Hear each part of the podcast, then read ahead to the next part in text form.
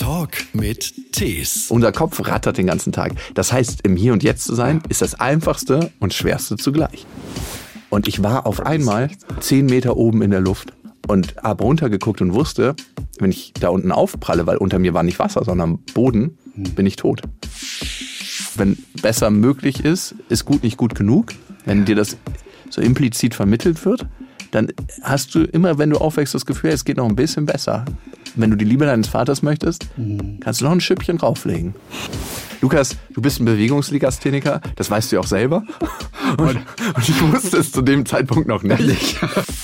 Was ich da alles erlebt habe, ich habe zur gleichen Zeit gewusst, ich sterbe jetzt und eine tiefe Dankbarkeit empfunden für die Dinge, die ich schon erleben durfte. Und das zeigt die psychologische Forschung, warum wir dann erfolgreicher sind, wenn wir besser mit uns umgehen. Und wir sind auch erfolgreicher, wenn andere besser mit uns umgehen. Ja, ne? 100 Prozent. Also geh gut mit mir um in diesem Gespräch. Hallo, mein Name ist Christian Thees und ich liebe Gespräche, aus denen wir alle sogar ein bisschen für unser eigenes Leben mitnehmen. Und das werdet ihr in dieser Folge definitiv. Denn ich spreche diesmal mit Lukas Klaschinski, Psychologe und Podcaster. So einer, den man gerne nebenan wohnen hätte. Ja, kurz mal rübergehen, ein paar Dinge bequatschen. Was schön war zu sehen bei diesem Gespräch, dass auch Psychologen, die ja theoretisch alles oder sehr viel wissen, auch selber Schwierigkeiten haben, so manche Dinge im Leben konkret umzusetzen. Und auch Lukas trägt ja so einiges an Gepäck mit sich rum, über das er sehr offen erzählt hat. Und Wendepunkte sind ja im Leben immer besonders interessant. Er hatte einen echt krassen. Und eigentlich verdankt er es auch einem kleinen Wunder oder zumindest sehr viel Glück, dass wir überhaupt hier so gemütlich zusammensitzen konnten. Viel Spaß und auch ein paar schöne Erkenntnisse vielleicht bei diesem Talk mit Tees. Ein Podcast von SWR3. Hi ho. Hallo.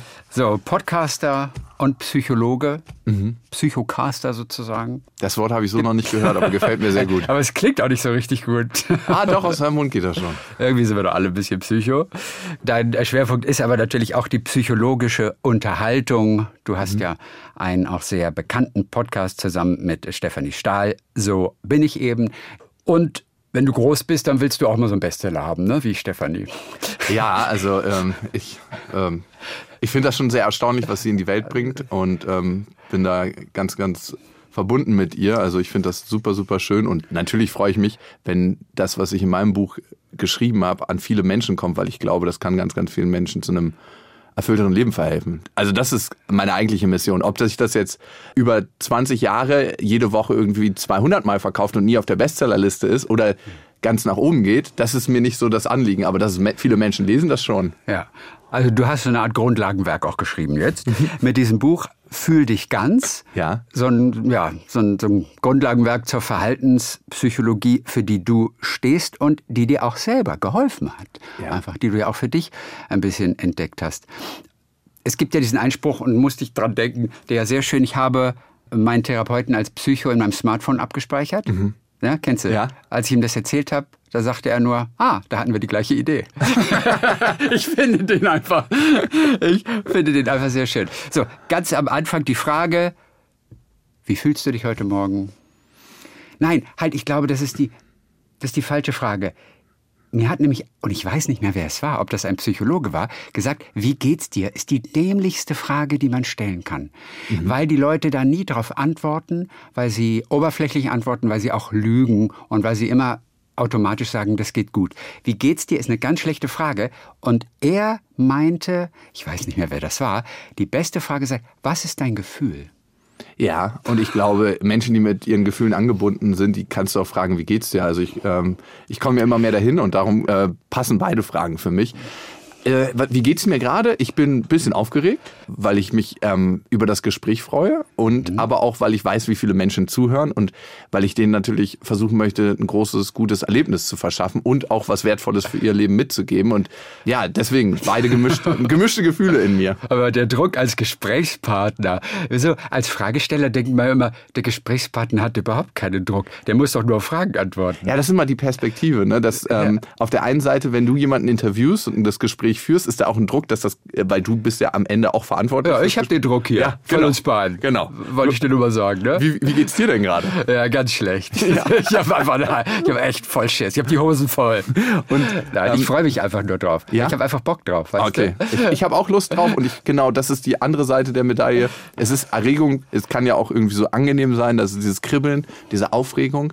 Manche haben das, wenn sie auf die Bühne gehen, dass sie so von dem Adrenalin, was hochkommt, erregt sind im Sinne von, oh Gott, ich will das nicht machen und das ist das Schlimmste, was mir passieren kann. Ja. Und andere sind so, ah, das ist eine positive Aufregung. Und das ist ja auch das gleiche Adrenalin, was ausgeschüttet wird, wenn wir jemanden neu treffen.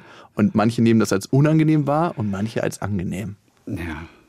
Elisabeth Seitz, die Turnerin, die also wirklich so erfolgreich ist, denkt sich regelmäßig, wenn sie dann ans Reck geht oder so, in diesen Sekunden, bevor sie dahin geht, warum mache ich das alles? Warum tue ich mir das an? Ich finde das so krass, dass äh, Medaillengewinner, Weltmeister, dass die auch in dem Stadium noch dieses Gefühl haben, quasi an ihren eigenen Grundfesten rütteln. Warum tue ich mir das an? Und das kann ja auch ein ganz krasser Antreiber sein, ne? das, das dann äh, wirklich gut zu machen. Und wir haben aber in der psychologischen Forschung eher herausgefunden, dass wenn wir jemanden in uns haben, ne, den persönlichen Motivator, der auf eine angenehme Art und Weise mit uns redet und für uns da ist, also diese innere Stimme, die wir alle haben, ne, die uns dann manchmal sagt, was machst du hier gerade und wie machst du das? Das kannst du besser oder das kannst du anders. Ne? Das kennt ja jeder in sich. Wenn das eine freundliche Stimme ist, dann äh, sind wir eigentlich erfolgreicher. Und es ist auch angenehmer, mit uns selber Zeit zu verbringen. Und wir verbringen ja unser ganzes Leben mit uns Zeit. Ne? Ja. Natürlich das Beste ist, wenn wir es schaffen, diese, diese freundliche Stimme in uns selber einfach zu erwecken. Dass wir Ja. gar keinen von außen brauchen. Ja. Dass wir selber mit uns freundlich sind, heißt es doch immer. Ja, du? und das ist ja auch die große Frage, warum machen wir das nicht, ne? Also, Ja. warum reden wir mit uns selber nicht wie mit unserem besten Freund oder wie wir mit unseren Kindern oder mit unseren Ja. Liebsten reden würden? Also ich weiß, man darf sich selber nicht runtermachen. So ein Satz wie, ey, ich bin so ein Idiot, habe ich mal meiner Therapeutin, habe ich mal gesagt, sagt sie, das dürfen Sie nicht sagen. Ich sage, ja, aber ich will doch nur kurz ein bisschen Dampf ablassen. Ich meine das doch nicht so. Dann sagte sie, das weiß Ihr Gehirn aber nicht. Ja. Und deswegen, seitdem versuche ich, mich nicht selbst runterzumachen. Man muss freundlich, man muss eben gut zu sich selber sein. Was du ja gesagt hast. Ja, und ich glaube nicht, dass einem das immer gelingt, aber immer öfter. Und auch in diesem Versuch, freundlich mit sich zu sein, kann man freundlich mit sich sein. Weißt du, was ich meine? Nein. Ähm, du kannst ja dann sagen, du strebst äh, einen neuen Umgang mit dir an und bist dann immer sauer mit dir, wenn du dich mal wieder selber Idiot genannt hast. Ne? Ja. Und dann sagst du wieder, oh Gott, ich bin so ein Idiot, dass ich mich selber wieder Idiot genannt habe. Ja. Also in dem Erlernen des Richtig. freundlicheren Umgangs kannst du auch schon freundlich mit dir sein. Dass es einfach eine Zeit lang dauert. Wir haben das ganze Leben so einstudiert, ne, dass wir nicht unbedingt freundlich mit uns umgehen. Und das dauert ein bisschen, bis wir das verändern in unserem Leben.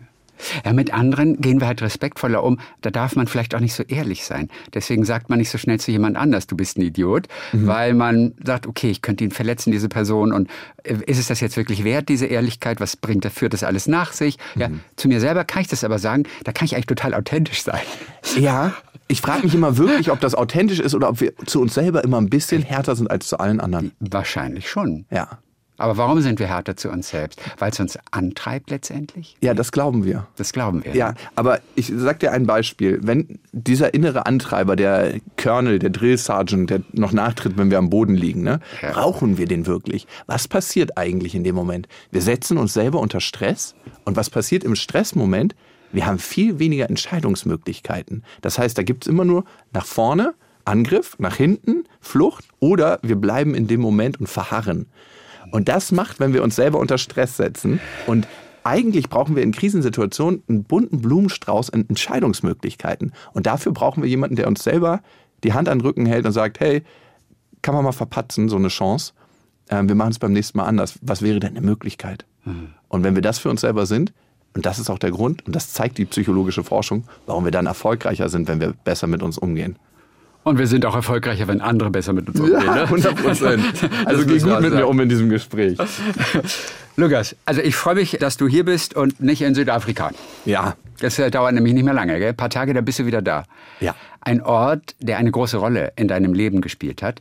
Dein Buch Fühl dich ganz beginnt im Prinzip auch mit dieser Episode, die sehr viel in dir verändert hat, die dir sehr viel klar gemacht hat, die der Startschuss war für eine ja auch neue Lebensphilosophie. im Prinzip. Du hattest einen krassen Unfall beim Kiten. Wie ist es passiert? Ja, erstmal muss ich am Anfang sagen, Kiten ist eine super gefährliche Sportart und ich bin ein nicht guter Kiter. ne? Das wusste ich die ganze Zeit, darum habe ich mir einen Kiteboard-Lehrer genommen und gesagt, ich frisch das mal wieder ein bisschen auf. Und ich bin an einem Spot gefahren, das ist ein Weltklasse-Spot. Das ist sehr viel Wellengang, das heißt zwei Meter hohe Wellen und sehr, sehr viel Wind. Wir haben dann den Kite gestartet und ähm, wer jemals gekitet ist, der weiß, es ist ein ähm, Schirm am Himmel und dann sind Schnüre quasi an die Hüfte festgemacht und das ist so ein Trapez, was da ist. Und man ist quasi wie mit einem riesigen Drachen verbunden, der vom Wind gejagt wird. Und der Kite-Lehrer hat gesagt, okay, ich sehe, du hast das einigermaßen unter Kontrolle, fahr mal ein bisschen hin und her. Ich hatte es doch nicht ganz so gut unter Kontrolle. Der Kite ist dann irgendwann abgestürzt, was eigentlich auch normal ist, aber er ist direkt am Strand abgestürzt, weil ich sehr, sehr nah am Strand war. Der Kite-Lehrer hat den dann hochgenommen und ich habe nicht auf die Leinen geachtet und habe einfach gesagt, Daumen nach oben, starte den durch und er hat den losgelassen und die Leinen waren verknotet und in dem Moment hat man keine Kontrolle über den Kite.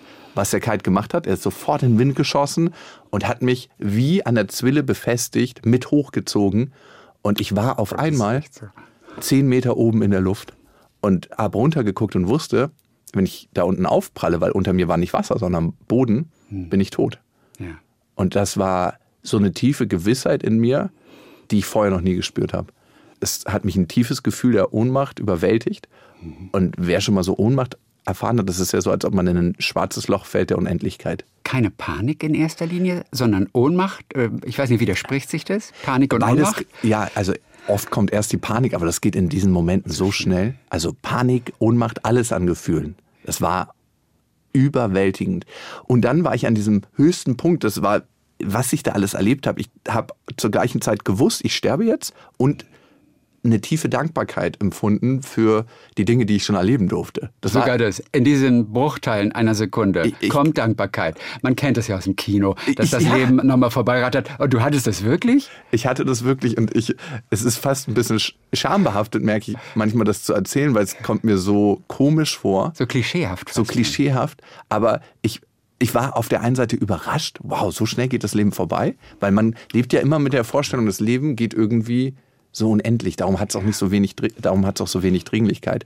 Aber es war da, dass ich überrascht war und dankbar. Aber im gleichen Moment oder Bruchteile danach ist ein ganz tiefes Gefühl der Traurigkeit in mich eingezogen, weil ich wusste, dass ich meine Tochter nicht länger auf ihrem Weg begleiten darf und dass ich nicht länger Vater sein darf. Und ähm, das hat ähm, mich ganz, ganz traurig gemacht. Und ähm, in dem Moment, wo diese Trauer reingefahren ist in mich, ähm, ging es auch schon wieder runter. Und ich bin mit dem Kopf und mit der Schulter zuerst unten aufgeprallt. Kopf und mit der Schulter. Ja. Und dann war alles schwarz. Und da war nur Boden. Da Oder war- war da ein bisschen Wasser? Flach. Nicht mal flach. Es war Sandboden zum Glück. Ne? Es war keine Teerstraße. Es war Zehn Meter. Und wie- wie so ein Stein? Oder hat der Drachen die äh, Es hat mich Geschwindigkeit sogar nach, nach vorne gezogen. Also ich, ich bin nach unten nach vorne gezogen worden, weil der Drachen wieder runtergekracht ist. Und in dem Moment fällst du nicht nur, sondern der Drachen zieht dich mit Power mit runter. Wie der Albatros bei Bernhard und Bianca. Ja. Bei der schlechten Landung so. So. und Gott. es war alles schwarz.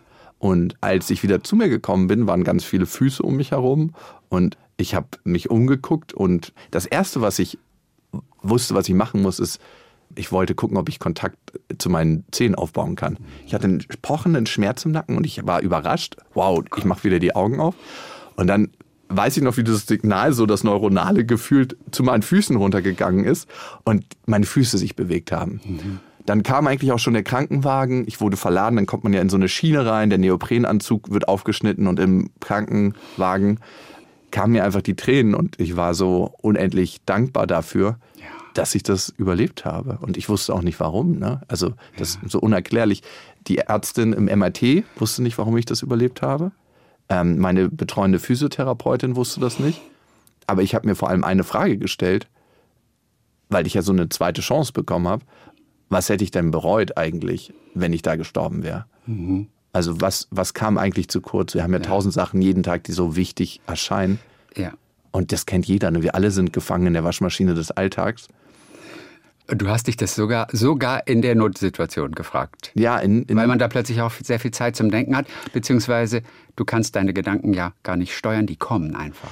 ich glaube, weil ganz oft nehmen wir uns auch nicht den Moment, wo das Leben auf das Wesentliche runtergebrochen wird. Wo wir wirklich uns fragen, was zählt denn eigentlich für uns? Ne? Weil wir sind beschäftigt, dann müssen wir schnell Abendessen, dann müssen wir das und das machen, dann müssen wir die E-Mail noch abschicken. Und diese Ruhe ist in so einem Krankenwagen-Moment da. Ne? Also A, bist du emotional so geplättet, weil du gerade alles durch deinen Körper gepresst bekommen hast, was, was es gibt an Gefühlen.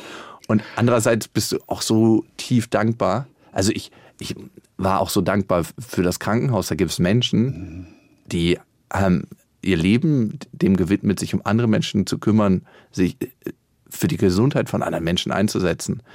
Und das muss man sich mal vorstellen. So eine Sachen machen wir uns oder mache ich mir in meinem Alltag normalerweise nicht bewusst, aber da ja. würde ich sagen, wurde mein Leben auf die Essenz runter reduziert und hat, das hat einiges verändert.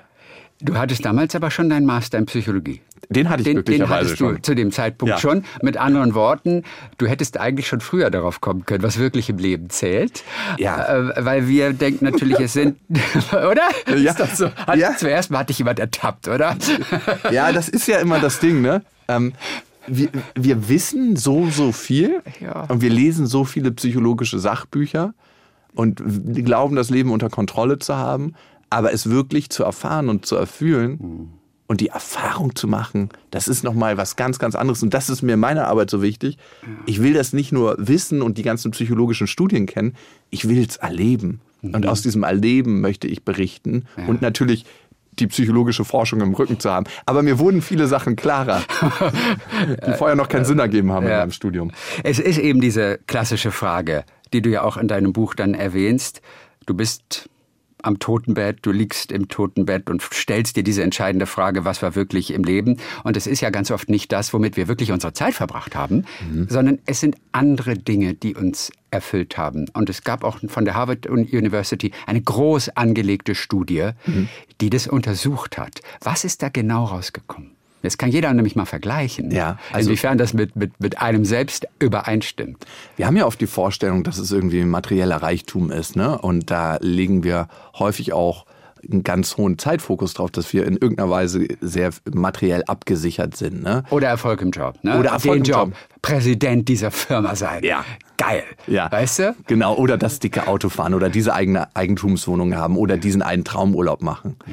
Äh, was diese Studie ergeben hat. Und die hat Menschen von der Geburt bis zu ihrem Tod begleitet. Und wow, das nenne ich aber wirklich lang angelegt. Das ist lang angelegt und das ist ein Wahnsinn, was dort rausgekommen ist. Nämlich, es ist nicht all das, was wir vermuten, sondern es sind die Beziehungen, die wir führen zu anderen Menschen und zu uns selber. Und ich glaube, wir können das selber auch für uns nachempfinden, wenn wir mal gucken, was waren denn die besonderen Momente bisher in meinem Leben? Und das sind meistens Beziehungsmomente, wo ich einen besonders verbindenden Moment hatte ja. mit jemandem. Und das müssen nicht nur Momente sein, wo wir zusammen gelacht haben. Das können auch Momente sein, wo wir zusammen geweint haben. Ja. Aber das sind die Momente, die eigentlich so eine innere Wärme erzeugen. Und das hat auch die Studie erzeugt, äh, gezeigt, dass das das ist, was uns psychisch gesund hält, also weniger Alzheimer etc., mhm. aber auch physisch ja. weniger Bluthochdruck und für ein längeres Leben sorgt. Und das Weitere, was da auch rausgekommen ist, neben den Beziehungen, ist, ob wir Sinn erfahren in, in unserem Leben. Okay, Sinn erfahren. Die Frage wird natürlich jetzt kompliziert dann die zu beantworten? Nee, ich glaube, die Antwort darauf ist sehr, sehr einfach. Umso und, besser. Ähm, viel, viel verblüffender, als wir denken. Erleben wir in dem, was wir tun, Sinn? Und mhm. das ist nicht, glaube ich, immer für alle gegeben, aber das liegt auch an ein paar Komponenten. Und ja. wie man da hinkommt, da habe ich mich ganz, ganz tief in meinem Buch mit befasst. Und das war mir das Wichtige, das wirklich rauszufiltern, die Kernessenz. Ja. Erleben wir Sinn. Wenn ich Psychologe bin und anderen Menschen helfe, hast du sofort einen Sinn. Wenn ich hier sitze mit dir und ein Gespräch mache, ich weiß, das bedeutet ganz vielen Menschen etwas und die Menschen lernen etwas und sie nehmen etwas mit, aber da frage ich mich natürlich häufiger, auch du warst mal Radiomoderator und mhm. hast Unterhaltungssendungen gemacht und hast Musik gespielt. Da denke ich ganz oft, was ist das eigentlich für ein Job? Während ich natürlich auf Ärzte wirklich hochschaue und also und ähm, denke nur, das ist ein Job, der ist sagen? wichtig, der ist relevant, ja. der macht in jeder Beziehung Sinn. Also Christian, ich erlebe das als andere, anders, weil du verbringst mit den Menschen eine Stunde ihrer Zeit, ihrer Lebenszeit und das ist was ganz, ganz Wichtiges und ja. sie hören dir zu und jeder Mensch, der das jetzt hier gerade hört, der geht ja in seine Erinnerung, in seine Erfahrung, in seine emotionale Welt. Und du verbindest dich auf einer ganz großen Ebene mit den Menschen, die das hören. Das heißt, alle Menschen, die das gerade hören und wir beide, wir sind gerade miteinander verbunden und verbringen eine Zeit miteinander. Und in dieser Zeit kannst du Impulse setzen und setzt das auch automatisch durch die Fragen, die du deinen Interviewgästen stellst. Also ich finde, das ist eine sehr, sehr ja. sinnvolle und auch erfüllende Aufgabe. Die andere Sache ist, wie du das wahrnimmst. Ob du das mit all deinen Sinnen wahrnimmst. Mhm. Ne? Ob du dann manchmal das Gefühl, eigentlich, was du in die Welt bringst, auch zulässt und ob das in dir resoniert. Und das ist dann, wie erfahren wir Sinn? Einmal dadurch, dass wir etwas Sinnvolles tun, was wir als sinnvoll erleben, aber ob wir es auch mit all unseren Sinnen, mit unserer ganzen Gefühlswelt wahrnehmen. Mhm. Und dann kommt der Sinn auch in uns an. Und ja. das ist halt diese, diese Sinn und Sinn erleben mit unseren Sinnen wahrnehmen, diese Doppeldeutigkeit im Sinn. Also ich fühle mich jetzt auch nicht sinnlos, so ist es nicht. Nein. Aber bei manchen da ist der Sinn offensichtlicher, ja. habe ich das Gefühl. Also es sind wirklich die Beziehungen, die wir mit Freunden haben, es sind Freundschaften, es sind vielleicht Abende, wo wir vier Stunden uns mit jemandem Nettes unterhalten. Es kann ein Leben lang bleiben, diese Begegnung. Das ist im Endeffekt das, was uns glücklich macht. Ja. Kurz danach an Stelle zwei oder drei kommen wahrscheinlich Erlebnisse, ne? abgegrenzt vom Materiellen. Das hören wir ja immer. Das Materielle, der Besitz macht auf Dauer nicht glücklich. 100 Prozent. Das ist schwer, das zu kapieren. Ja. Aber, aber äh, da sind die Aussagen eindeutig, ja. während was Erlebtes, das kann eine Reise sein,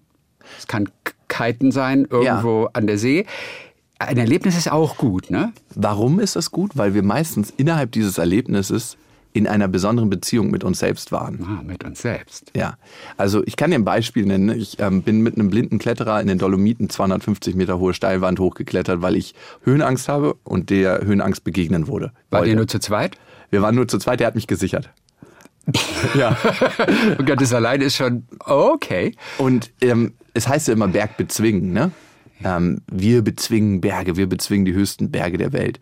Und als ich dort oben war und mit Andi Holzer, das ist der Kletterer, dort oben saß und so über die Berge geguckt habe und er an meiner Seite war, wusste ich das erstmal, dass wir nie Berge bezwingen, sondern dass der Berg uns bezwingt in dem Moment, wo wir da oben sind. Und ja.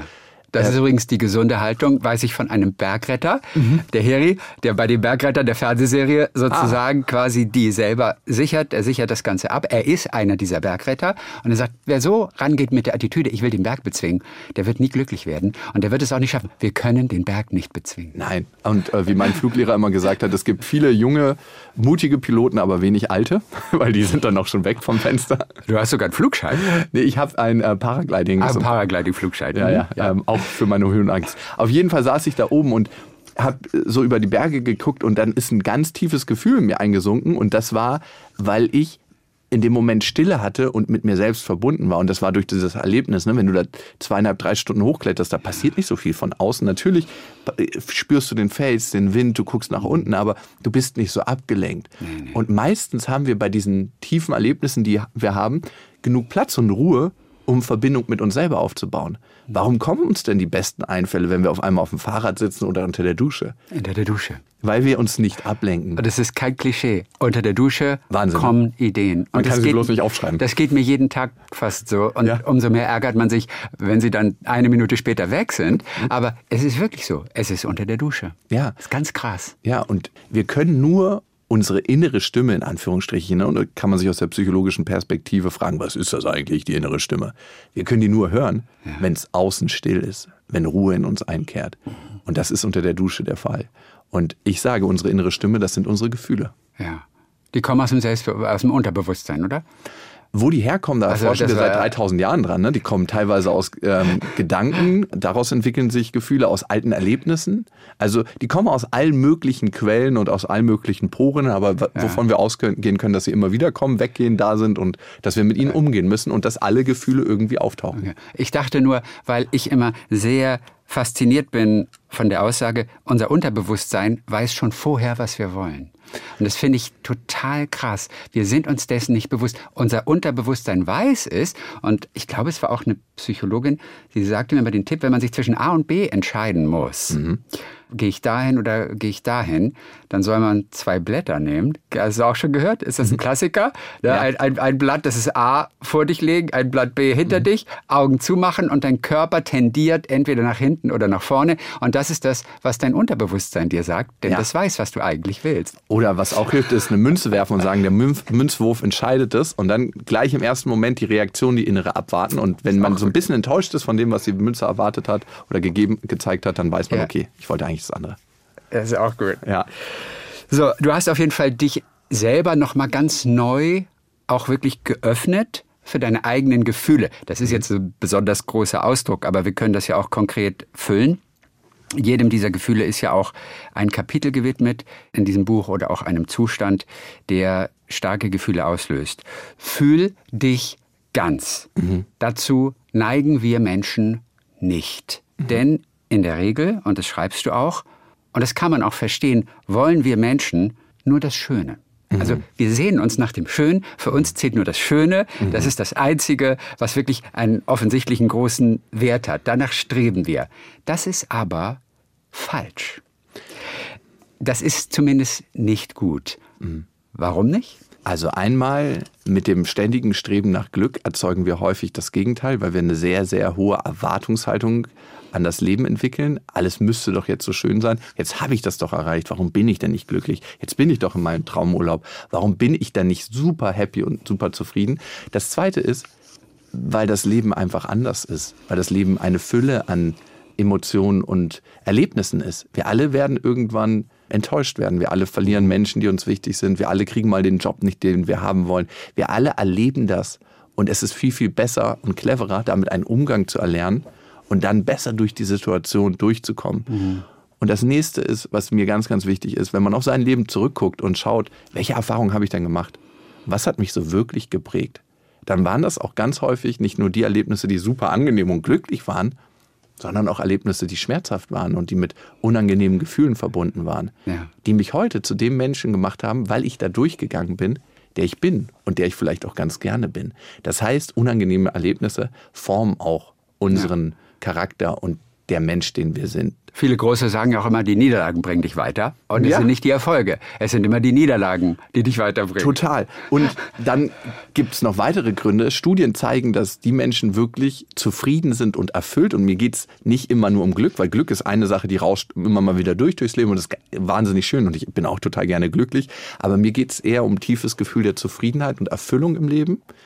Und Studien zeigen da, dass Menschen, die die Emotionen spüren, die gerade für die Situation angemessen ist, das heißt, dass ich, wenn ich einen wichtigen Menschen verliere, auch in meine Trauer gehen kann und traurig bin und nicht dann schallernd lachen muss, weil die Traurigkeit keinen Platz hat in mir, dass ich die wirklich, dass mich die glücklich machen. Und wenn du magst, sage ich dir ein Beispiel dazu, mhm. was ich erlebe. Also ja.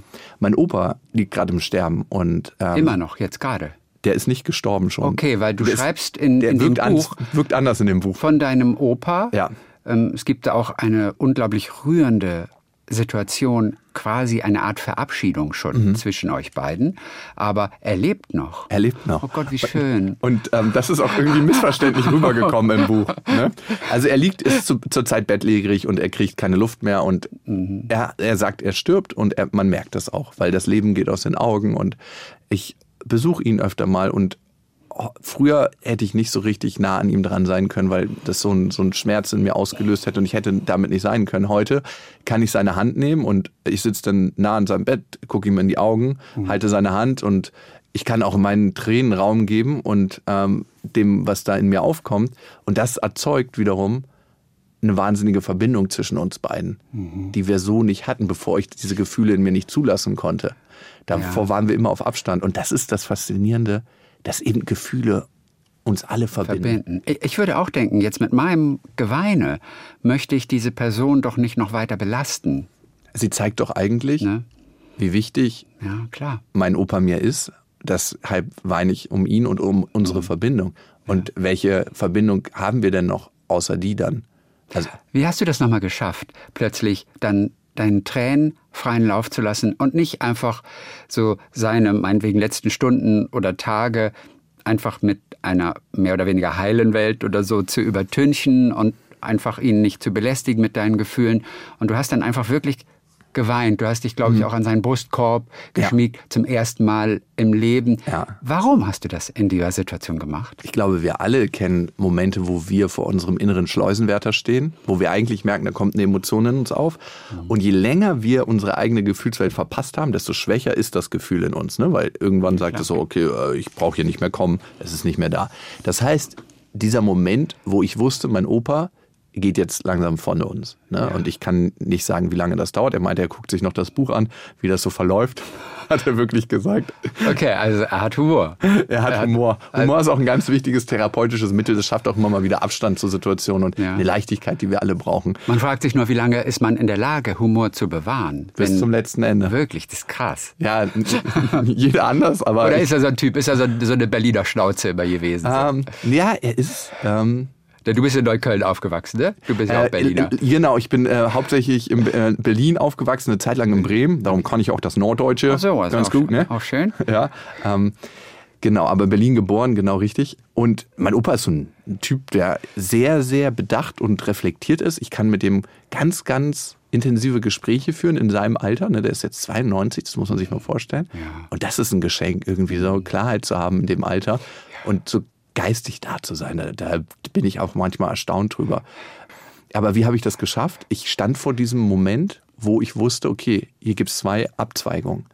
Und entweder mache ich hier auf und begegne der Scham. Ich wollte ja eigentlich vor meinem Opa nicht so verletzlich sein. Ne? Oh mhm. Gott, ist das peinlich. Und gerade wir als Männer bekommen häufig sozialisiert. Ne? Wut und Freude ist okay, die Fußballemotion, aber äh, hab keine Stimmt. Angst, ähm, hab dich nicht so, ähm, mach dich mal ein bisschen groß. Nur die Harten kommen in den Garten, die Weichen ja. in die Schweichen und, und, und. Sei und. der Starke. Das sei ist dir Starke. quasi von vornherein mitgegeben. Als Mann durch deine körperliche Kraft. Ja. Sei stark. Und die Weltkriege, die wir hatten und die wir auch erlebt haben, haben nicht unbedingt dafür gesorgt, dass wir gefühlsoffener waren, weil wir in Situationen waren, wo Gefühle in ihrer ganzen Palette eigentlich nicht ertragbar waren. Ne? Mhm. Und diese Menschen, die so geprägt wurden, erziehen dann wieder Kinder, die eigentlich gedeckelt sind in ihren Gefühlen. Und diese Kinder erziehen dann wieder Söhne und Töchter. Mhm. Und so wird dieses nicht gefühlsbereite von Generation zu Generation weitergegeben. Und wir sind innerlich eigentlich noch im Krieg obwohl der Krieg lange, mhm. für uns in Deutschland gerade zumindest, aufgehört hat. Und ich stand vor dieser Schleuse und habe gesagt, was habe ich hier zu verlieren? Was habe ich wirklich zu verlieren? Und habe mir die Erlaubnis gegeben, die innere aufzumachen und konnte dann auch mit den Gefühlen sein. Und für Gefühlsbereitschaft, so nenne ich das, mhm. braucht zwei wichtige Komponenten, nämlich einmal die Achtsamkeit, weil ganz häufig gibt es ja eigentlich so Momente, wo man erst hinterher spürt, irgendwie ist gerade was passiert und ich merke gar nicht was.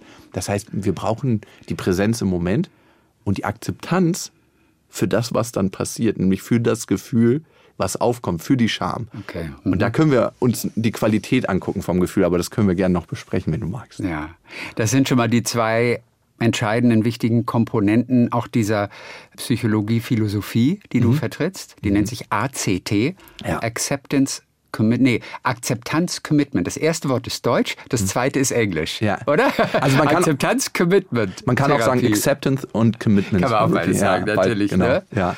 ja, und da ist entscheidend im Moment sein. Ich habe eigentlich mein Leben lang auch das gar nicht so richtig kapiert, weil ich es mhm. nicht brauchte. Und in der Pandemie hatte ich eine ganz schlechte Phase und habe mhm. dann auch Therapie bekommen. Mhm. Und habe hab mit ACT.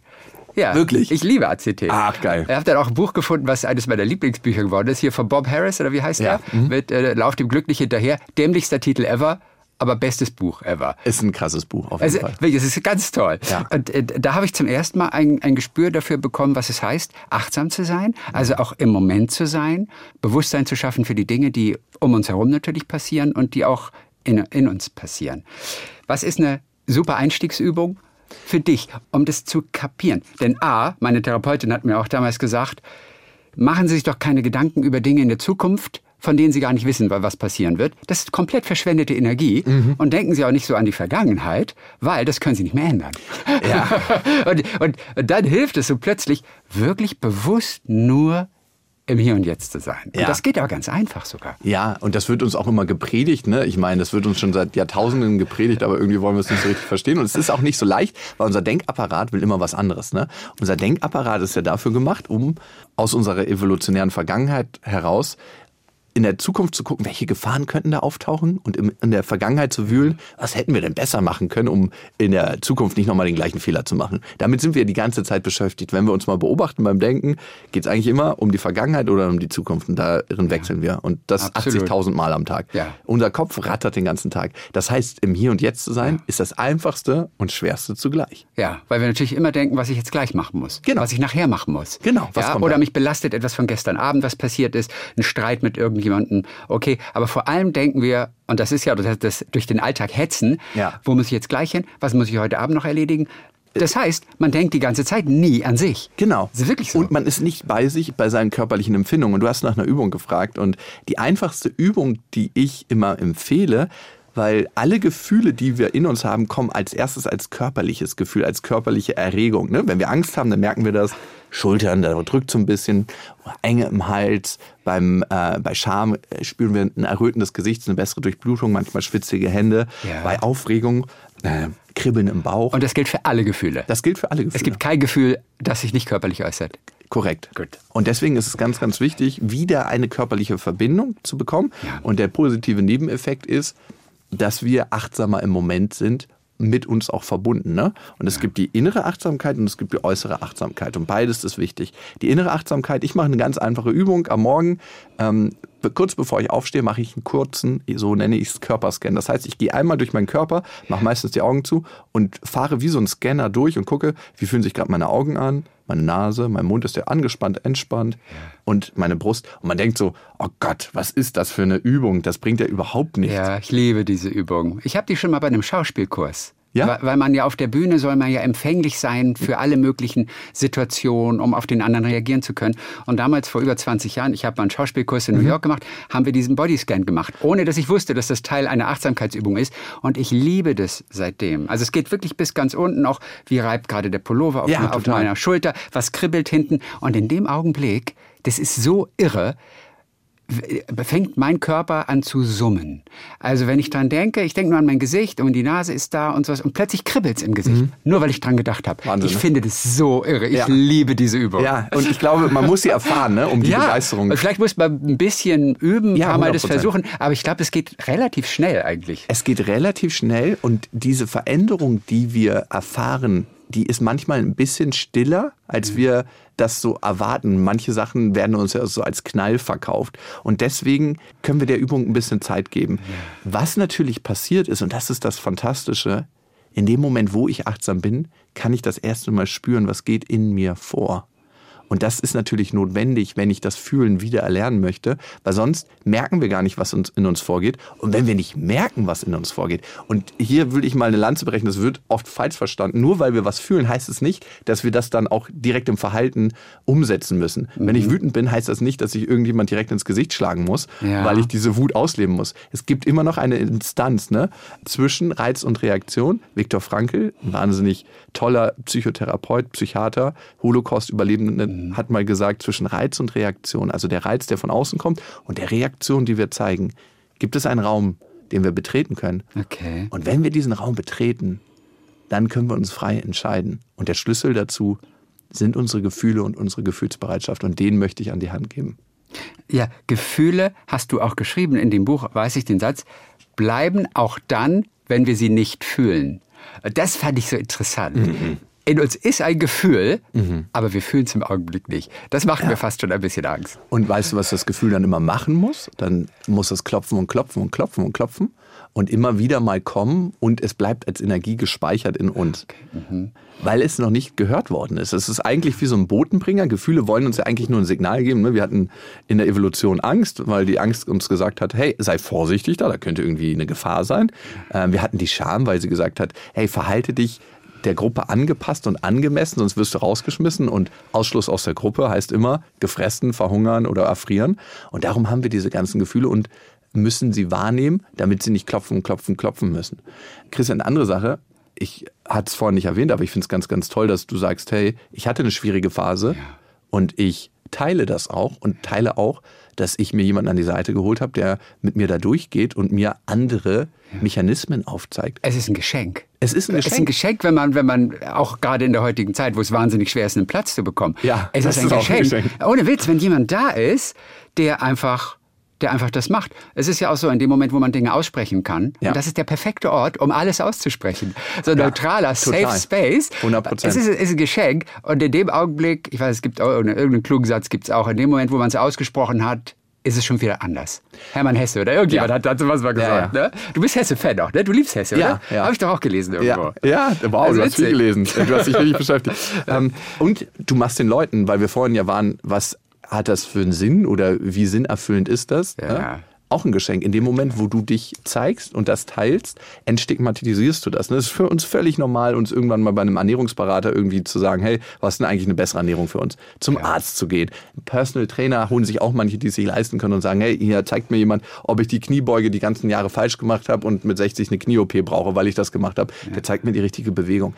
Aber jemand uns an, der Seite, an die Seite zu holen, der uns zeigt, wie kann ich denn mit meiner emotionalen Welt noch anders umgehen und noch gesünder, sollte das Normalste der Welt sein, weil wir kriegen das ja nicht irgendwie als gut beigebracht die ganze Zeit. Und das ist noch ein bisschen stigmatisiert. So, oh Gott, was war denn mit dir los? Schaust du ein bisschen schwach? Oder was auch immer den Leuten kommt. Aber ich finde es eigentlich wahnsinnig clever und positiv, das zu tun. Ja, es ist ja auch toll zu sehen, welche Reaktionen es gibt, wenn Gäste von ihrer Depression berichten. Und das tun ja viele mittlerweile. Mhm. Ja. Mhm. Das ist ja schon wirklich auch in der Mitte angekommen. Nicht bei allen, aber viele sprechen über ihre Depression und die sind ja nun wirklich verbreitet ohne Ende. Ja. Und alle reagieren immer so positiv und fühlen sich nicht alleine Mhm. und sind einfach nur happy, dass jemand es ausgesprochen hat. Deswegen, ob das nun irgendwie eine bipolare Störung ist Mhm. oder eine Depression, ich finde es immer, oder Krebserkrankung, ich finde es einfach auch wirklich so toll, Mhm. wenn Menschen damit rausgehen und einfach darüber erzählen, weil es uns alle verbindet. Ja, 100 Ich, ich, ich, ich liebe das. Und das ist wichtig. Ja, da sind wir wieder, ne? Bei den Emotionen, die vielleicht unangenehm auch sind im ersten Moment. Sie schaffen doch auch eine Verbindung, ne? Sie schaffen definitiv eine Verbindung. Dieses Gefühl von Scham hast du vorhin angesprochen. Scham denkt man zuerst mal, okay, Scham ist so ein großes Wort, aber uns sind ja Sachen peinlich. Mir ist zum Beispiel bis heute peinlich, wenn ich als Letzter auf eine Party komme oder nicht als Letzter. Ich bin immer gerne ganz am Anfang da Ja. und habe die anderen, die dann kommen. Ah. Wenn ich aber komme und dieser Moment, die Tür geht auf, ich gucke auf diesen Raum und es drehen sich Leute um, ist mir super unangenehm. Ich möchte im Boden versinken. Deswegen bin ich gerne immer früher bei Partys. Also das ist mir bis heute peinlich und ich vermute mal, das wird sich ein Leben lang auch nicht ändern. Du kennst es von dir aber auch. Es sind Dinge, für die du dich, ja, schämst, klingt immer, das Wort Scham ist immer so. so Noch so, nicht mal das Wort Scham hören wir gerne. Das Wort Scham. Ja. Ja, zumindest nicht in dem Bereich. Und, äh, ja, und das ist ein Gefühl, was wahnsinnig unangenehm ist, ne? Was wir alle nicht gerne haben. Wer Ja. schämt sich denn gerne? Scham ist ein wahnsinnig mächtiges Gefühl und wir können uns mal angucken, warum ist es so mächtig, ne?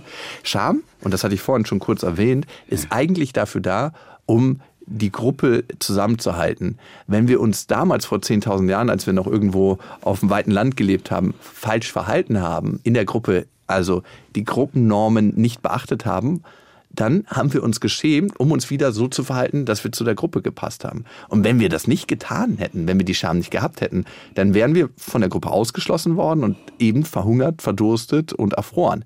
Was heißt das also? Dass Scham ganz, ganz essentiell verbunden ist mit einem Gefühl von Tod und Sterben. Und darum ist es so mächtig und so elementar. Das muss man sich erstmal bewusst machen. Ne? Die Scham, die wir heute verspüren, die sorgt äh, vielleicht manchmal dafür, dass wir, wenn wir sie nicht beachten, aus der Gruppe ausgeschlossen werden. Aber heute gibt's Supermärkte, heute gibt's äh, feste Freundeskreise, wir werden nicht so ausgestoßen. Das heißt, Ja. sie weist uns eigentlich auf was Altes hin und nicht mehr auf was Aktuelles. Ne? Also viele Menschen schämen sich, wenn sie vor einen Vortrag halten müssen. Und das Gefühl ist immer noch so mächtig und elementar. Ja, super unangenehm eigentlich. Super unangenehm. Ich hasse das eigentlich, auf einer Bühne zu stehen. Ja. Wenn man erstmal da ist, ist ja auch alles gut. Dann Super, dass du dir den Job ja auch, gesucht hast. Ja, ohne, naja, ich muss nicht so oft auf eine Bühne. Okay. Aber, aber dieses Gefühl, vor Menschen zu treten, Ah, krass. ich mag's bis heute nicht besonders. Auch wenn ich Routine habe Mhm. und es ist alles okay und die Erfahrungen der Vergangenheit zeigen mir, es läuft ja auch immer alles eigentlich gut. Ja. Und trotzdem, ich bin da kein Fisch, der im Wasser schwimmt. Aber es ist auch schön, ne, dass du trotzdem das machst und ähm, auch da dann das trotzdem machst. Das heißt, du hast das Gefühl, und das ist das Wichtige bei der Scham, und kannst es trotzdem tun. Ja, gut, das auf jeden Fall. Und ganz häufig in unserem Leben hält uns die Scham ab von Dingen, die wir eigentlich machen wollen. ja. Aber sie nicht machen, weil wir dieses Gefühl nicht ertragen können, weil wir damit nicht sein können. Und das möchte ich verändern, dass wir selbst so unangenehme Gefühle Ja. mit diesen sein können und deshalb das machen können, was uns eigentlich wichtig ist, weil um nochmal auf meinen Opa zurückzukommen, mir wäre es eigentlich unangenehm und schamvoll, mich so vor meinem Opa zu zeigen. Aber da ich meiner Scham heute besser begegnen kann, Ja. kann ich auch diesen Moment mit ihm erleben. Bei dir war das sonst auch immer der Moment oder die, die, die Selbstaussage, ich kann nicht tanzen. Mhm. Bei mir ist es eigentlich, ich kann nicht singen. Also ich denke, ich kann nicht singen.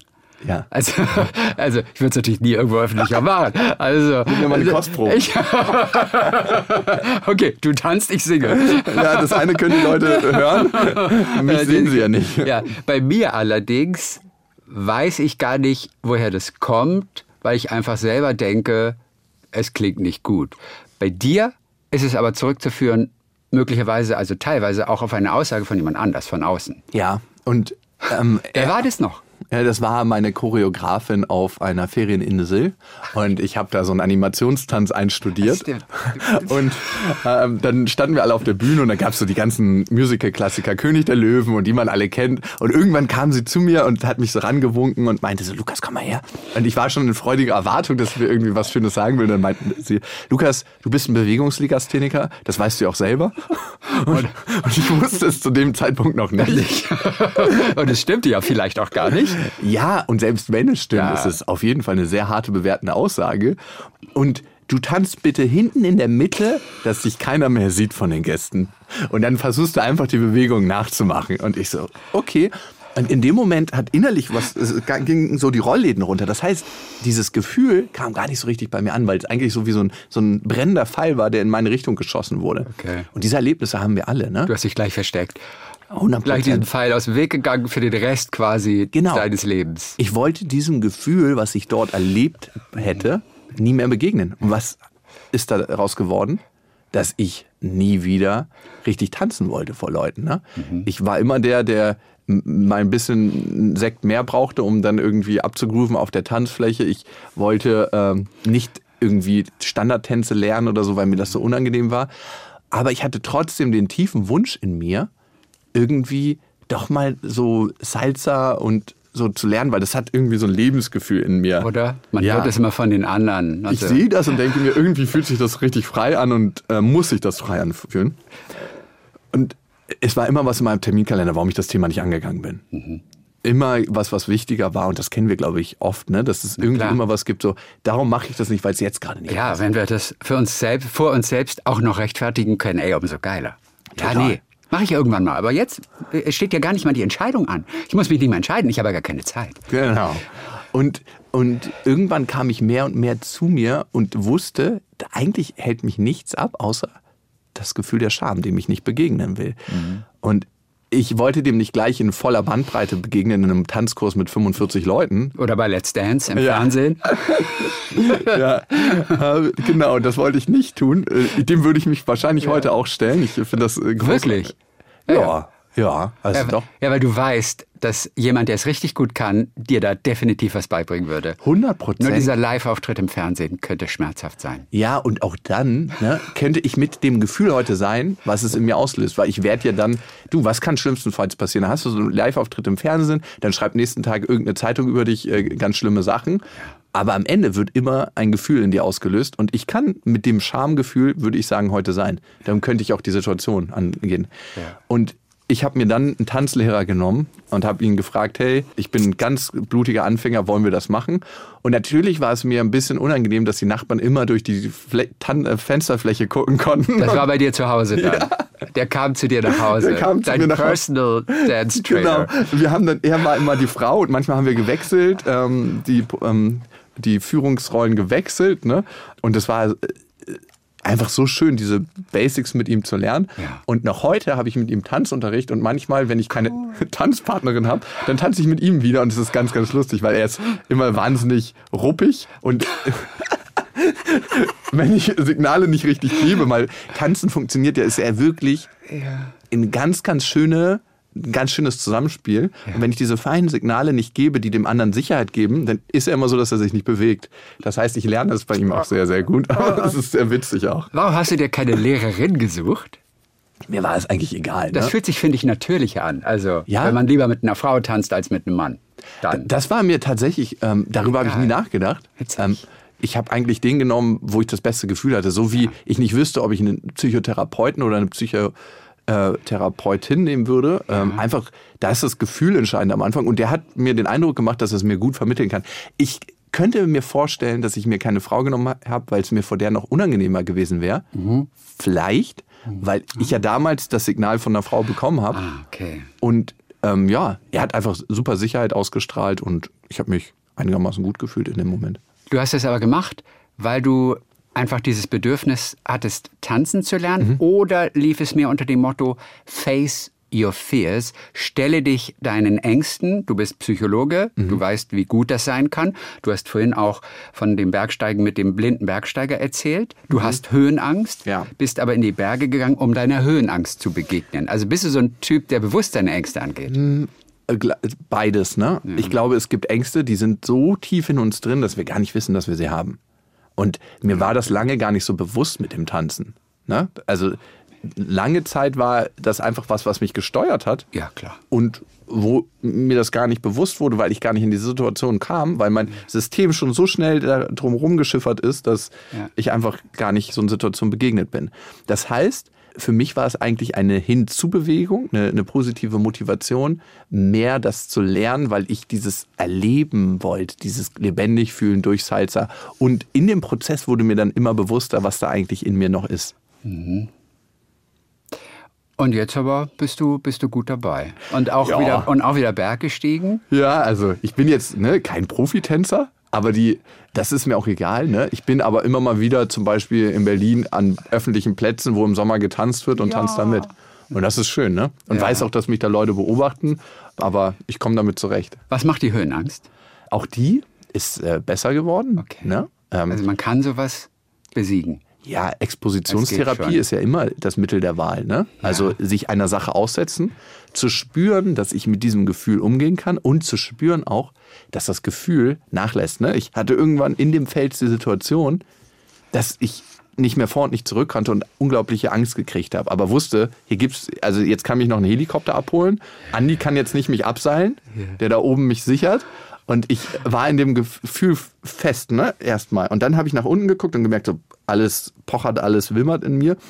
Und unser System kann ja immer nur feuern, feuern, feuern und hat irgendwann keine Energie mehr, um noch mehr zu feuern. Das heißt, es ermüdet sozusagen dieses Gefühl auszusenden. Das heißt, auch die Angst wird irgendwann weniger, wenn wir uns ihr aussetzen.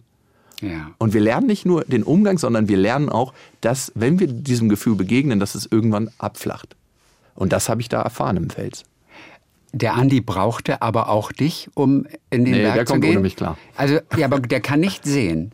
Und der könnte da alleine klettern? Ja, aber, äh, aber hab wie mich- geht das? Ja, und alle vermuten irgendwie, irgendwie sieht er noch was, aber der sieht nichts. Aber wie funktioniert Ja, das? Andi ist ein erstaunlicher Mensch. Der ist früher auch Fahrrad gefahren in seinem Dorf.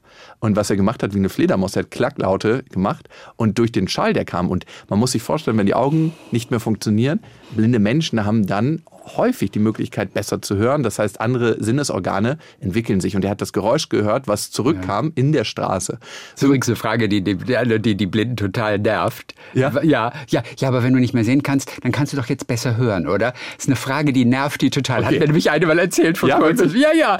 Das denken immer alle. Das ist gar nicht immer so. Also irgendwie wird es sein, die Sinne werden natürlich geschärft, aber Sie mögen die Frage aus irgendeinem Grunde nicht, hat sie erzählt. Witzig. Ne? Ich habe es Andi nie gefragt, ehrlich gesagt, aber er hat es mir mal erzählt, dass Ja. ähm, er gut hören kann. Ja, das glaube ich auch, Und ne? irgendwann hat mein Nachbar die Kofferraumklappe aufgelassen. Das heißt, der, das Geräusch kam nicht zurück und ist halt mit dem Fahrrad volle Elle dagegen gedonnert. Und ähm, ist seitdem nicht mehr Fahrrad gefahren. Er hatte auch immer mal die Idee, Motorrad zu fahren, aber da ist das Motorengeräusch zu laut, dass er nicht das Klackgeräusch hören kann. Jetzt gibt's wieder Elektromotorräder. Ich glaube, er dürfte das auch gar nicht. Natürlich nicht. Aber Andi ist ein bisschen egal, was er darf und was er nicht darf, der macht das dann. Ne? Das ist ein cooler Typ. Andi Holzer. Ja, Andi Holzer. Ähm, und er, er spürt, ähm, er wäre was für die Sendung hier, da bin ich mir sehr sicher. Klingt auch, klingt auch so. Ja. Hab total Lust auch. drauf. Ja, ja, ja Andi er Holzer. spürt am Fels den Wind Ja. und er spürt natürlich, wo es oben, wo es unten. Und er fühlt den Fels viel mehr, als wir das tun würden, als sehende Augen Menschen. Und dadurch kann er sich orientieren. Ne? Und er macht das schon sein ganzes Leben. Und das, der Wahnsinn war, zu diesem Fels, der Weg, da ist er gestolpert und er musste sich an seinem ähm, Guide, der hat ähm, jemanden, der ihn zum Fels bringt, festhalten. Genau. Und, oder aber auch an mir. An dem Fels dann war er auf einmal der Sehende in Anführungsstrichen und hat mir die Orientierung gegeben. Ein Fels, den er kannte schon? Den kannte er zufällig, aber der ist auch auf Aber- ganz, ganz viele Felsen Ja, auf dem Vorstieg, das heißt andere sichernd geklettert. Und das ist manchmal die Illusion, die wir von Menschen haben, die blind sind, dass wir die Sehenden sind und die die Blinden, aber die sehen in Anführungsstrichen auf anderen Ebenen und können sich ganz anders orientieren, als wir dazu in der Lage sind. Und darum, glaube ich, gibt es häufig die Situation, dass wir diese Menschen unterschätzen. Wo wir von Höhenangst sprechen, Mhm. du kennst das High Place Phänomen. Das, das, wie nennt sich das? Das nennt sich noch äh, Ruf der Lehre, Call of the Void, das High Place Phänomen. Ich habe das nämlich. Okay, ich beschreib's habe, mir mal. Ich habe keine Höhenangst, aber ich stehe oben auf einem Turm, ich stehe an einer Klippe und möchte runterspringen. Pfeilsucht. Ja. Ich kenne es unter dem Pfeil- Phänomen. Pfeilsucht. Also d- d- ich, ich habe keine Suizidgedanken und Ja. ich weiß ja auch, es hat damit nichts zu tun. Ich finde es trotzdem irgendwie so ganz faszinierend. Es ist dieses Was wäre wenn. Nur diese Theorie, ich könnte. Ich könnte da jetzt runterspringen. Und es würde den Lauf der Welt irgendwie verändern. Für Dein mich Lauf. wahrscheinlich beenden, meinen Lauf und von anderen Menschen. Und wir haben neulich irgendwo mal drüber gesprochen mit irgendeinem Gast, der das nicht kannte. Und es haben sich ganz viele gemeldet und haben gesagt, wie geil, dass ihr darüber gesprochen habt.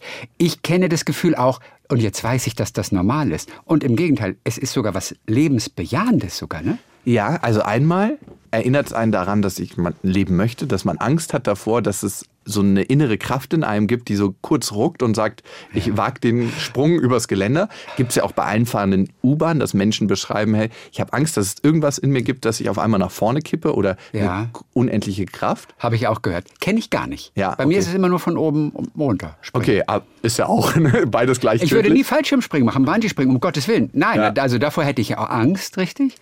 Aber, nee, vor, vor der Bahn, das kenne ich nicht. Kennen aber andere weiß. Ja, und ist auch, ähm, auch weit verbreitet. Aber ja, das ist einfach dieses, dass es eine große Kraft in mir gibt, ähm, die ähm, mich überwältigt. Ne? Und das sind einfach ja die inneren Kämpfe, die wir führen. Ne? Ähm, welche Anteile von uns haben wir in uns? Und es erinnert uns daran, dass das Leben kostbar ist und dass wir es führen möchten. Ne? Dass wir eben Angst davor haben, dass diese Kraft in uns siegt und auf einmal einen kleinen Hopsasser übers Geländer macht. Ja. Wir wollen leben, das ist die Botschaft. Wir wollen leben. Wir, wir wollen Ja. leben. Das ist Und wir wollen gut leben. Und wir wollen auch gut leben. Wir alle, und das ist auch wieder faszinierend, betrachten ja die Gegenwart und auch die Zukunft nicht mit all den Dingen, die jetzt um uns herum passieren, sondern wir betrachten alles, was passiert und auch die Zukunft, muss man sich mal vorstellen, durch unsere Vergangenheit. Ja. Was aber uns im Wege steht und uns stört. Welche Ereignisse, welche Begegnungen haben dich denn in deiner Gegenwart beeinflusst, was du auch anfangs vielleicht gar nicht gemerkt hast? Aber was war es bei dir? Ich beschreibe eine Situation in Fühle ich ganz und ähm, ich habe meine Mutter auch gefragt, ob das in Ordnung ist für sie, wenn ich das so mit der Welt teile und sie meinte, du wirst da schon deinen Weg gehen und äh, sie ist auch in der Danksagung drin, weil ich ihr dafür echt dankbar bin, dass sie diese Offenheit zulässt. Meine Mutter hat sich, als ich sechs Jahre war, von meinem Vater getrennt und meine Schwester und ich haben Klingelstreiche gemacht äh, mit so einem alten Wahltelefon und haben immer vier Nummern eingegeben und eigentlich immer schnell aufgelegt. Nur bei einem Mann sind wir dran geblieben. Und da hat sich ein wahnsinnig interessantes Gespräch entwickelt und der meinte irgendwann, kann ich mal eure Mutter sprechen? Und die haben sich über diesen Weg kennengelernt. Und das wurde der neue Freund von meiner Mutter und hat letzten Endes für die Trennung meiner Eltern gesorgt. Also der Klingelstreich von meiner Schwester und mir. Damit muss man auch den Rest des Lebens erstmal klarkommen. Ja, ich glaube, wir Ja, waren nur, ähm, Nur der Auslöser. Ja, aber ja, nicht klar. die Ursache. Natürlich. Hoffe ich jedenfalls. Natürlich. Und dieser Mann, der dann neu in unsere Familie gekommen ist, der ähm, kam mit allen ganz gut zurecht, außer mit mir. Ich war so ein kleiner Rebell und ähm, habe ihm auch gesagt, dass meine Mutter und mein Vater meine Erziehungsberechtigten sind. Und das hat immer wieder zu Machtkämpfen gesorgt. Er wollte einfach dafür sorgen, dass er der Herr im Haus ist. Und eines Abends, da war ich sechs oder sieben Jahre, war ich schon im Pyjama, bin rumgeflitzt, wollte nicht ins Bett gehen und dann hat er mich geschnappt und in den Schwitzkasten genommen.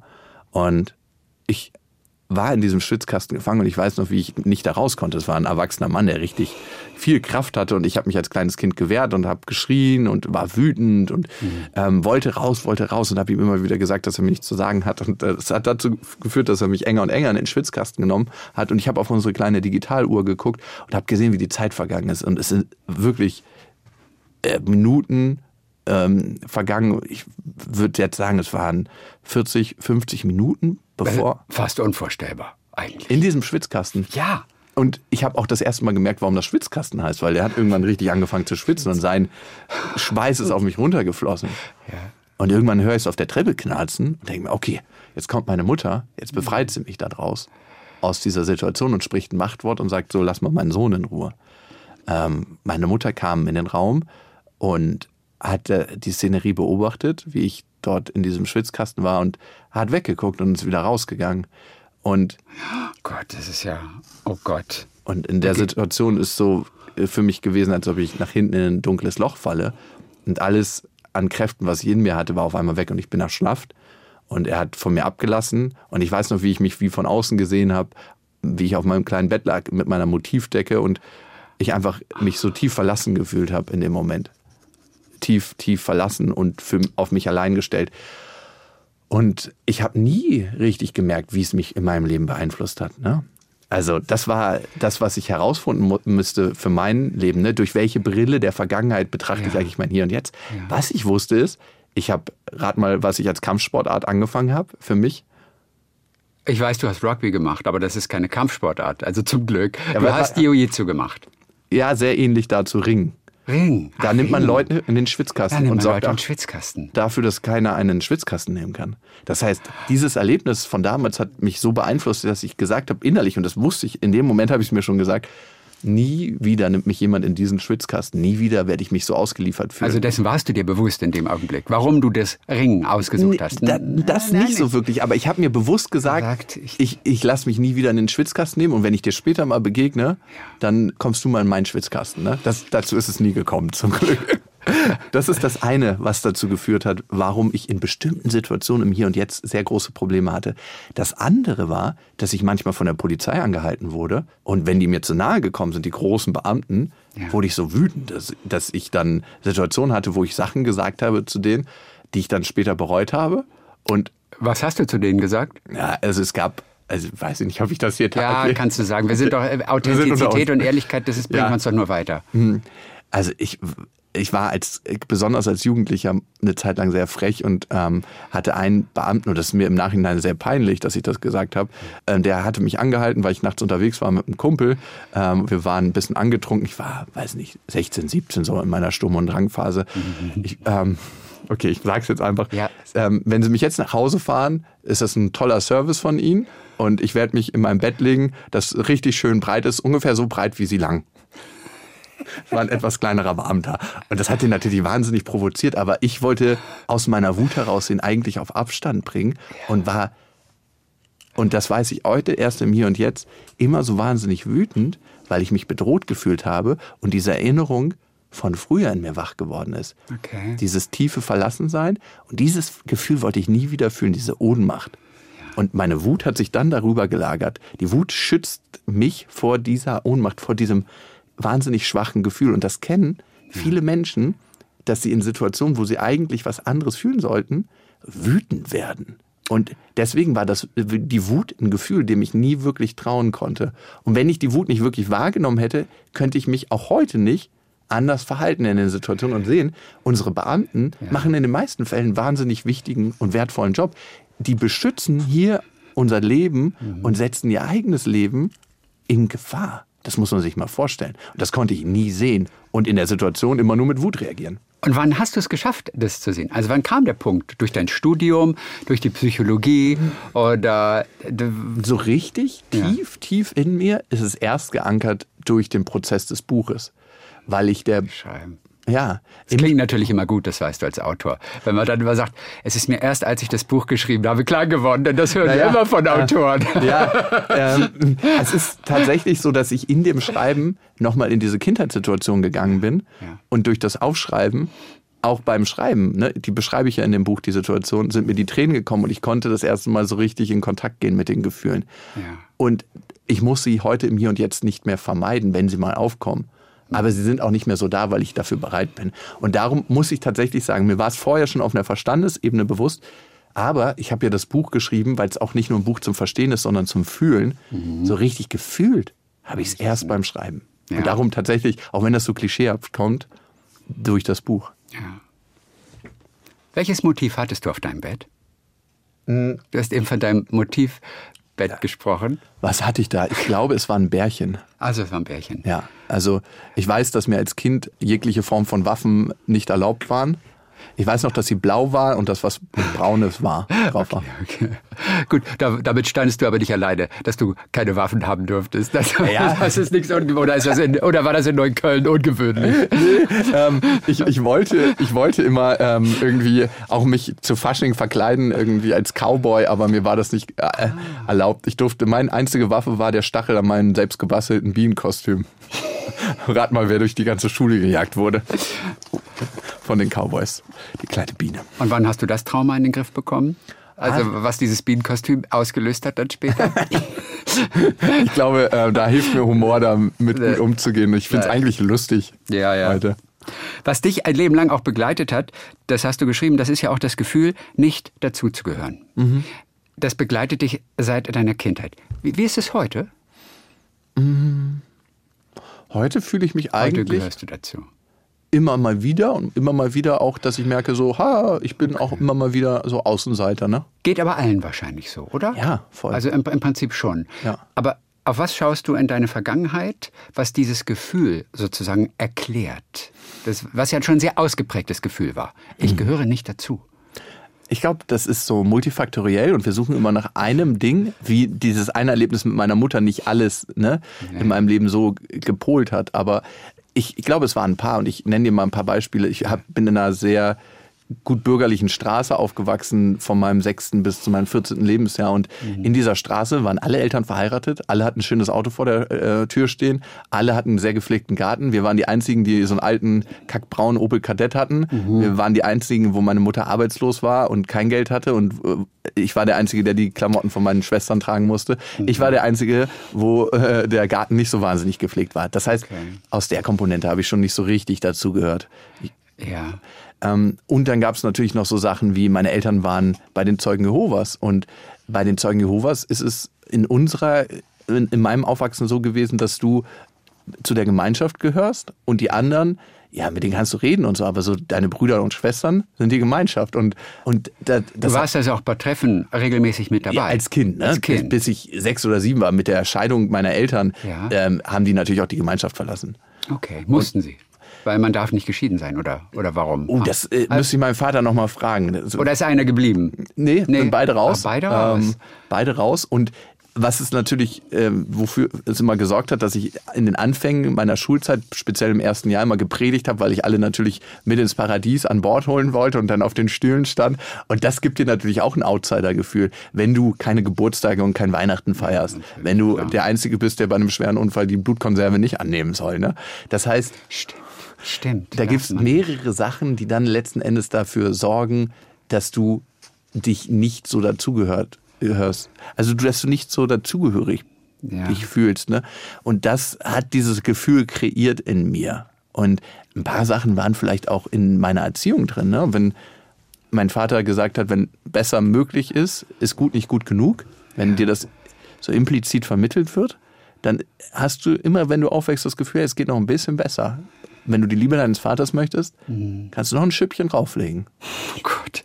Oh Gott, das, ist, das ist der Klassiker, vor Ja. dem gewarnt wird, der, der ganze Biografien eigentlich zerstört, dass man ein Leben lang danach trachtet, dem Vater zu genügen, weil man nie genug sein kann. Aber du kannst dich davon lösen, von diesem Druck. Also heute. Also einmal hat diese Art der Erziehung wahnsinnig viele Spitzensportlerinnen und Sportler auf einen sehr schmerzhaften Weg geschickt. Das muss man auch sagen. Ne? Manchmal auch erfolgreichen, kann man sagen. Manchmal auch sehr erfolgreichen. Was Ergebnisse angeht, erfolgreich. Ne? Erfolgreich, aber vielleicht auch, was die psychische Ja. ähm, Stabilität anbelangt, nicht so erfolgreich. Nee, kann ich mich davon lösen? Ich würde sagen, ganz kleine Wahrheit ist davon immer noch in mir. Ich kann aber heute damit besser umgehen. Mhm. Ja. Und ich kann meinem Vater auf einer anderen Ebene begegnen. Eins weiß ich, dass er eh auch so erzogen wurde von seinem Vater. Zwei weiß ich, dass er ähm, mich liebt und dass er auch einen aufrichtigen, ehrlichen Kontakt mit mir möchte. Außerdem kann ich heute meinen Gefühlen, die ich ihm gegenüber habe, besser begegnen und mit ihm tiefer in den Kontakt kommen. Und ich bin heute auch ein erwachsener Mann, der weiß, dass er genügt. Mhm.